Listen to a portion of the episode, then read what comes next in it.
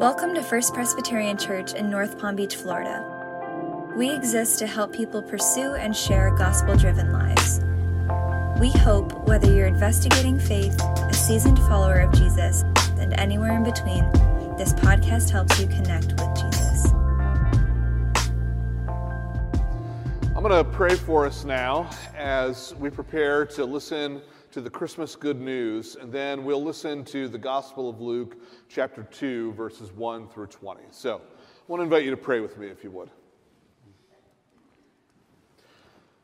Oh, Emmanuel, Lord of might, Key of David, King of the nations, we rejoice and are glad on this Christmas Eve, for truly you have come full of grace and truth. Even now, come into our lives. Show us this evening the path of knowledge. Comfort us in our mourning. Save us from our sin. Open wide our way into your presence. Turn our darkness into light. End our sad divisions and be our King of peace, so that every creature in heaven and on earth will join in the chorus of praise and shout with joy to you, our Lord. Amen. Friends, listen now with open ears to the book that we love from Luke chapter 2. In those days, a decree went out from Emperor Augustus that the entire world should be registered. This was the first registration and was taken while Quirinius was governor of Syria. All went to their own towns to be registered. Joseph also went from the town of Nazareth in Galilee to Judea, to the city of David called Bethlehem, because he was descended from the house and family of David.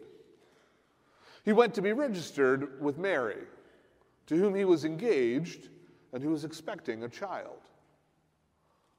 While they were there, the time came for her to deliver her child. And she gave birth to her firstborn son and wrapped him in bands of cloth and laid him in a manger because there was no room for them in the inn. In that region, there were shepherds living in the fields, keeping watch over their flock by night. Then, an angel of the Lord stood before them, and the glory of the Lord shone around them, and they were terrified. But the angel said to them, do not be afraid. For see, I am bringing you good news of great joy for all the people. To you is born this day in the city of David a Savior, who is the Messiah, the Lord. This will be a sign for you. You will find a child wrapped in bands of cloth and lying in a manger. And suddenly, there was with the angel a multitude of the heavenly host, praising God and saying, Glory to God in the highest heaven, and on earth, peace among those whom he favors.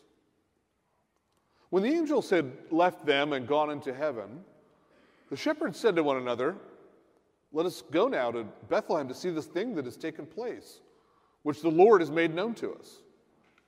So they went with haste and found Mary and Joseph and the child lying in the manger.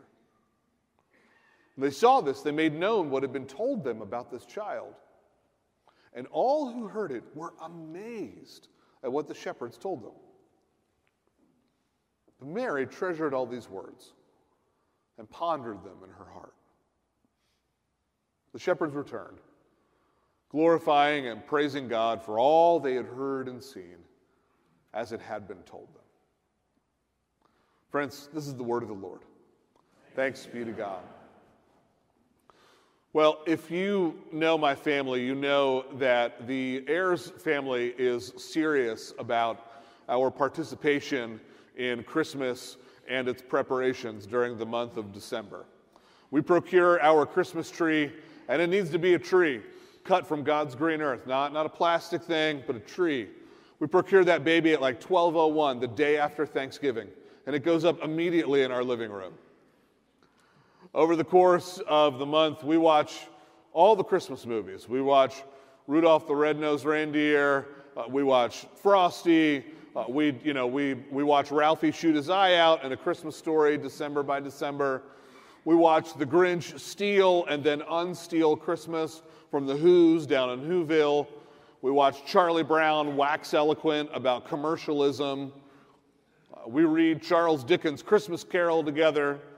Oh, but he was a tight fisted hand at the grindstone, Scrooge. We watch the Muppets portray that every single year. And we even make time to watch that greatest of all Christmas films, Die Hard. You know? and the Ayers house is not Christmas time until Hans Gruber falls from Nakatomi Tower. In the last several years, I've added another little book to our December repertoire. And it's a, it's a retelling of the Christmas story written by the children's author Madeleine L'Engle. You might know her as the woman who wrote A Wrinkle in Time. She wrote her own version of the story of Christmas. And one of the reasons that I love the book is for its title. She calls the Christmas story The Glorious Impossible. And I think that that nails it. When we listen to the Christmas story, it sounds glorious on the one hand, and on the other hand, it seems impossible. I'm aware that for some or even many of us, as we hear this story, especially if you're somebody who's not a follower of Jesus or you've been away from all of this for a long time, when you hear the story of Jesus' birth, inwardly you say to yourself, "What? You know, I like all the Christmas, the December stuff, the festivities, and the and the lights, and the parties, and the eggnog and such. But I don't know. I don't know how people in the 21st century take this story seriously. You hear the story and you say to yourself, "Impossible."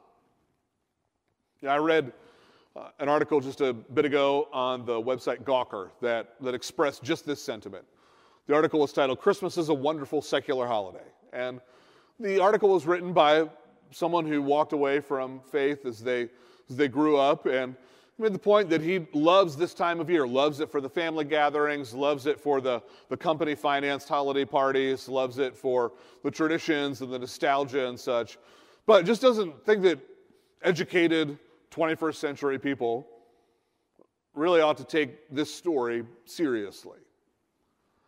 So, if that's you, what I hope you heard in the Christmas story, first of all, is that you're in good company.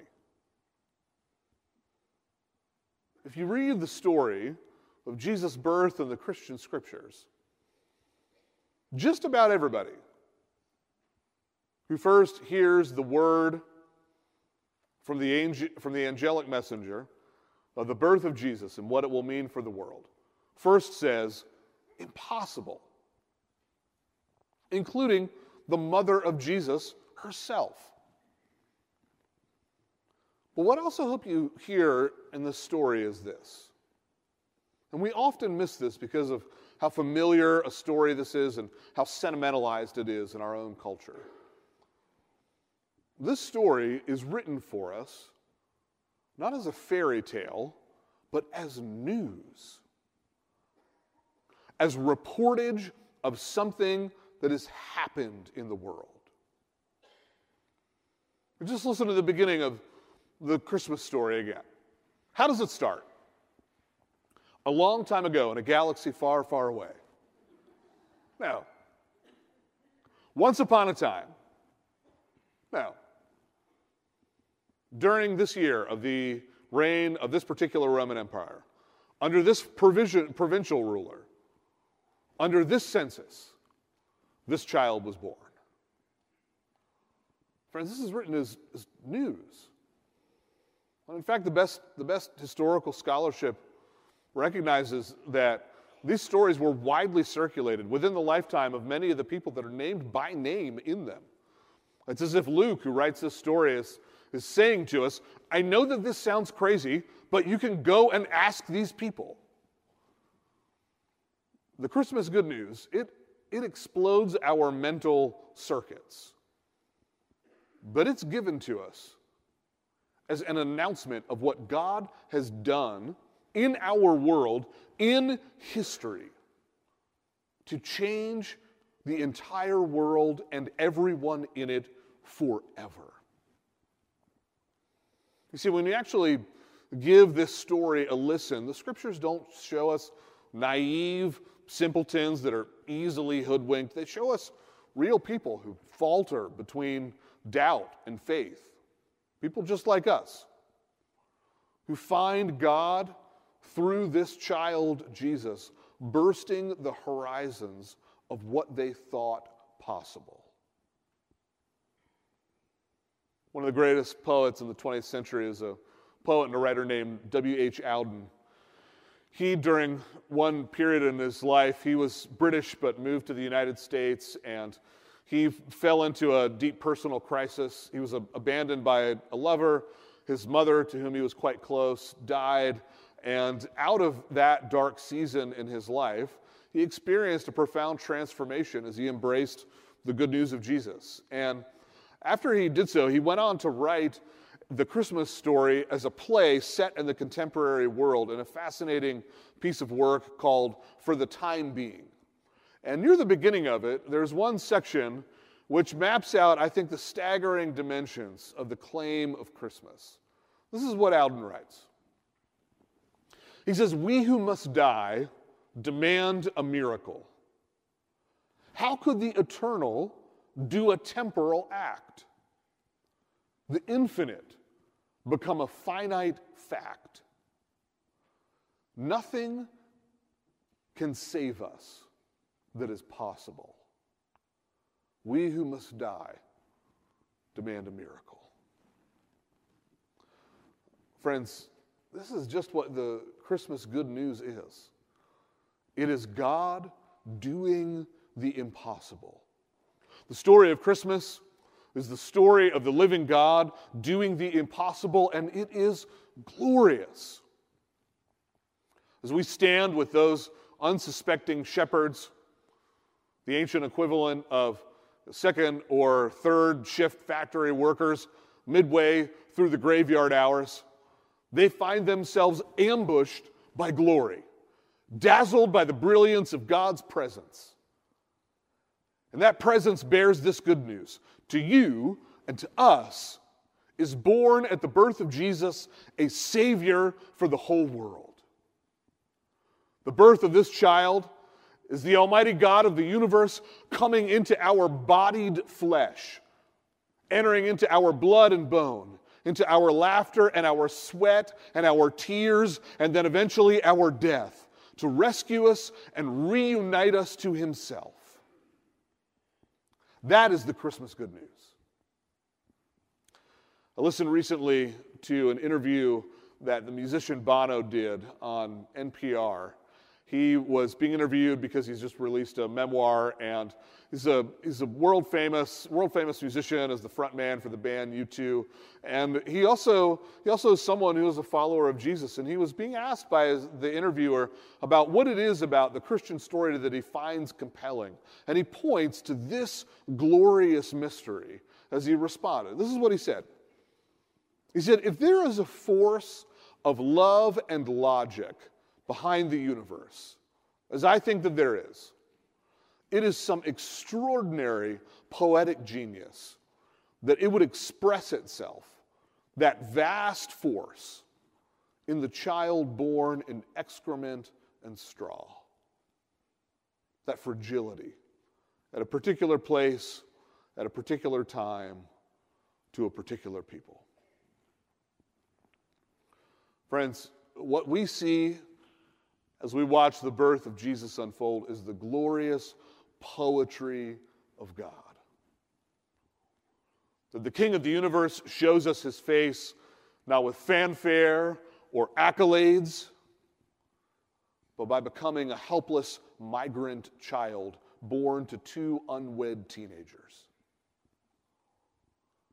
We see here the poetry that the God of the universe rescues us from everything that's dark and dead in us and in the world, not in a show of strength, but in a show of weakness. The poetry of God is that Jesus will be born into the world here in a third rate little town outside respectable society. And as we watch this moment, we see the shadow loom across his life. We see a, a, foreshadowing of the reality that he will go on to die outside the city of Jerusalem, considered the worst of criminals.